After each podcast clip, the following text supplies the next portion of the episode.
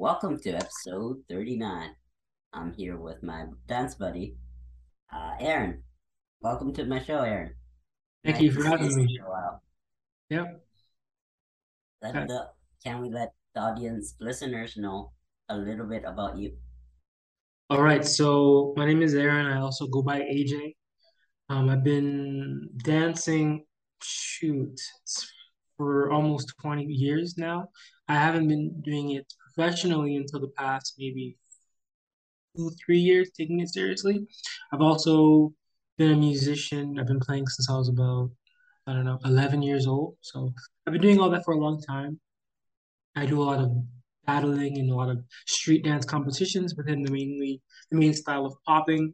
Um, I've been playing bass guitar at church and in different other avenues. I do um, R&B, funk, gospel, the whole nine. Um, currently, I run a small organization geared towards dancers called Hues in Action, and I'm a part of a dance collective called Blackout. Ooh. Uh, can you throw out some fun facts about yourself? Wow, fun facts. Okay. What's a fun fact about myself? Okay, one thing is I am slightly colorblind. Um, Mm, yeah, a lot of people don't know that about me, so I use a lot of help to get myself ready for the day. Um, Yeah, I what see else? Yeah. I don't see that, but like, yeah, I understand. yeah. Yeah. Um, another fact is I'm really good with um numbers. Mm. So, for example, if you give me a celebrity that I know of, I'll say 9.5 times out of 10, I can tell you what year they're born. Oh, okay, wow. Uh, okay. Michael Jackson. Okay, here, get your Google get Google ready. Uh, I believe he's born 1958. I couldn't even get Google right. Yeah. Wow. Not. Mm-hmm. Yep, yep. Yeah, cool. Um, and then let's just, okay, that's awesome. Now let's just dive into some of the struggles, hardship growing up. Um, I would say a struggle for me is unbeknownst to a lot of people. When I was about 14 years old, I was diagnosed with uh, high functioning autism, or at the time it was Asperger's syndrome. Oh, Um, we now call it ASD, on the autistic spectrum disorder for short. Um, so with that, I had a lot of, actually, I still do have a lot of struggles with how I interact with people in a lot of social scenarios. I tend to um, take things a lot literal. I have many scenarios where, due to um, my social struggles of maybe a lack of understanding empathy and things of that sort, it has affected some of my friendships and how people have seen me. And the reason why it's been such a struggle is because at face value, I come off very neurotypical, right? So people will look at me and hear how I talk, see how I carry myself. And when I would say something that's not of the norm or do something that's not common in how I carry myself, that's when they question, like, hey, Aaron, what's wrong with you? Like, are you good? And so it can be, it was a struggle within my family, amongst my siblings, you know. Um, people who are really, really close to me or people who I work with on a on a weekly basis, yeah. I find that they're the ones that tend to see my nuances. You know, I'm married, so my wife tends to see a lot of my nuances when we're trying to plan something or whatever. Let's say we're talking at the house and I might say something that maybe there was no tact added Mm, to it. And it's not me being intentional. I'm not trying to be rude. I think, yeah, it's just You can't the wrong read the emotions sometimes. It's Yeah, and just, you know, sometimes I'm thinking I'm saying something logically when I'm not being considerate of the room. And so it, it's something that I, to this day, I'm still learning, you know? so you you needed to be self-aware a lot. Definitely. There's a lot of extra reading of the room. So, yeah. Mm. Okay, so how was that journey for you? Just managing that. You know, it was a very frustrating journey because very often you feel like people don't like, okay, the way that I used to describe my feeling is almost like there's a gate and everybody is able to go through that gate and I can't get through that gate. And everyone's looking at me saying, Hey AJ, why can't you get through the gate? Get through the gate. All you have to do is the following. You unlatch and all these other things. But scary.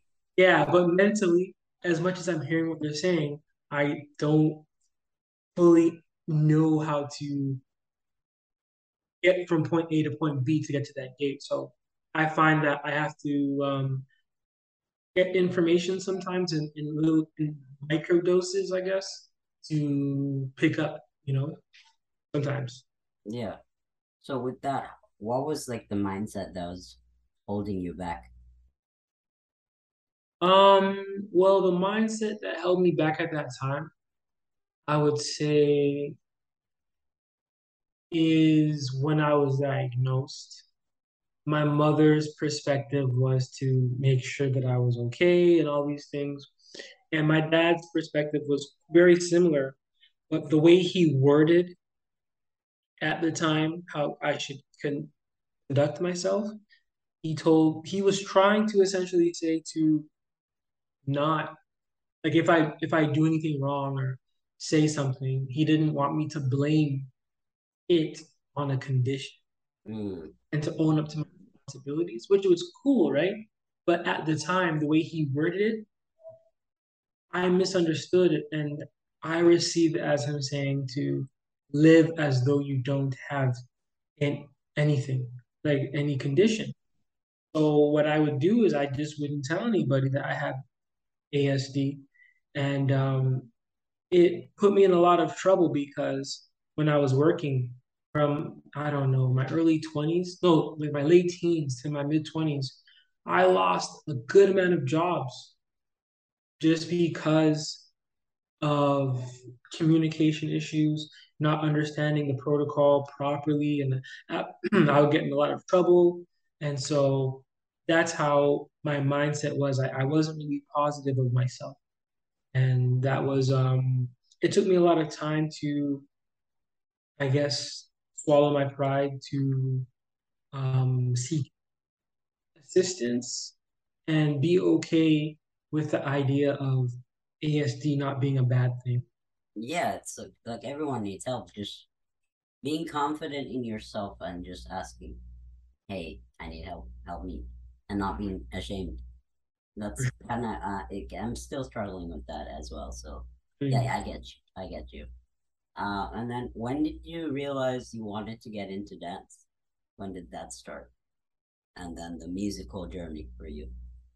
Well, um, believe it or not, the musical jo- journey started first. Actually, no, that's not true. Okay, so dance initially was because my older brothers were dancing. They Oh, saw cool moves in the music oh videos, yeah, you know. Yeah, yeah, like music video was king at those times, way before YouTube and all that stuff. So they would copy all the moves, and I thought it was cool, and I would try it by myself. And then I took it seriously as I got okay, I, I did a lot of talent shows in high school. yeah, I kind of got bored of being the only person that did my style of dance.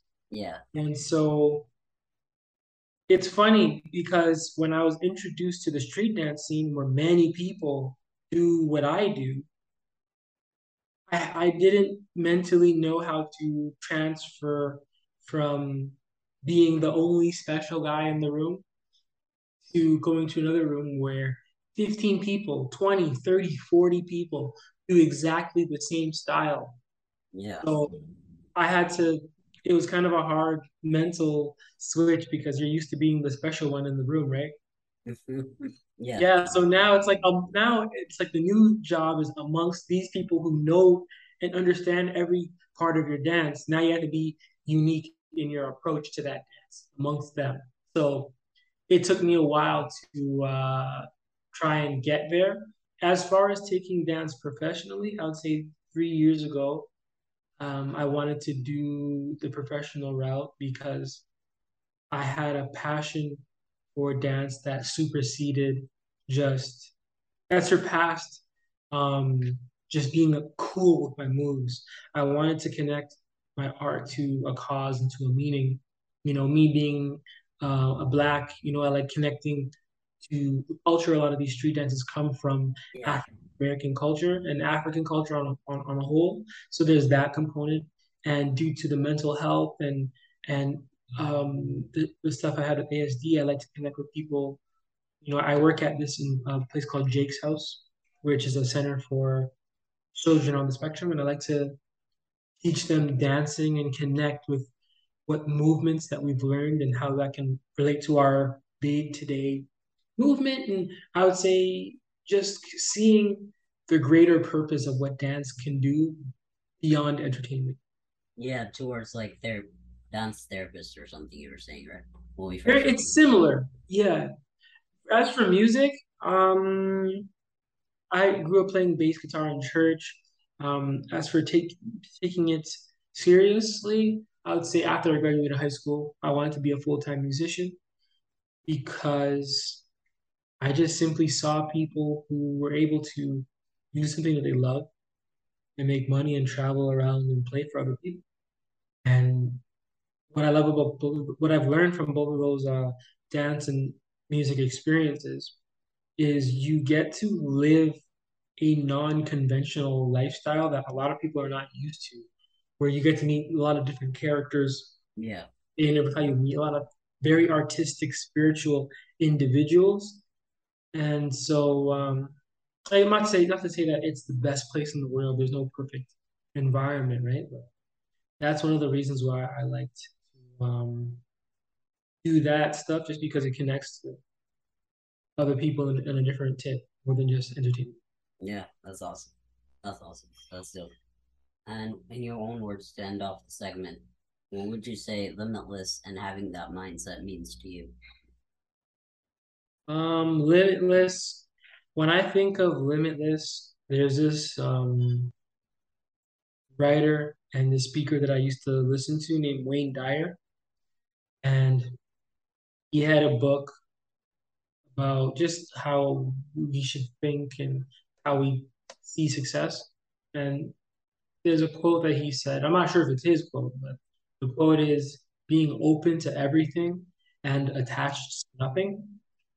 And so, limitless to me is essentially that being open to any and every idea that can exist and not being so fixated on one way of thinking. And um, especially for someone like me who struggles with the world of um, ASD and the black and white all or nothing thinking at times, I find that being in the artistic world is my gray zone where I feel like I can be limitless there. Okay. Mm. Mm. I love that. I love that. Thanks. Um, and then where can our audiences find you? Listeners find you. Most people can find me on Instagram. Um, my IG is Aaron J Harper, A A R O N J H A R P E R. So that's my IG address. Um, that's where you'll find most of what I do, everything that's. I also have um, music that I've been making for the street dance community. That's on Bandcamp, and you can find the link, the Bandcamp site in my Instagram bio. Yes. Awesome. Awesome. Thank you for coming on and sharing your insight and experience. Thanks. Thank you for having me.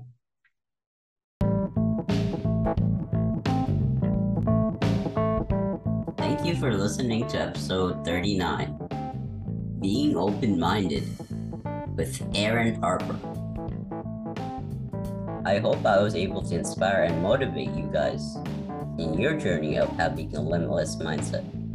I would love to know what resonated with you, and please help me spread the message across by tagging me on your Instagram stories at Limitless Ivan the podcast. at L I M I T L E S S underscore I V A N. And don't forget to subscribe to my podcast over at Apple Podcast or Spotify. Your feedback means a lot. Thank you. And remember, stay limitless.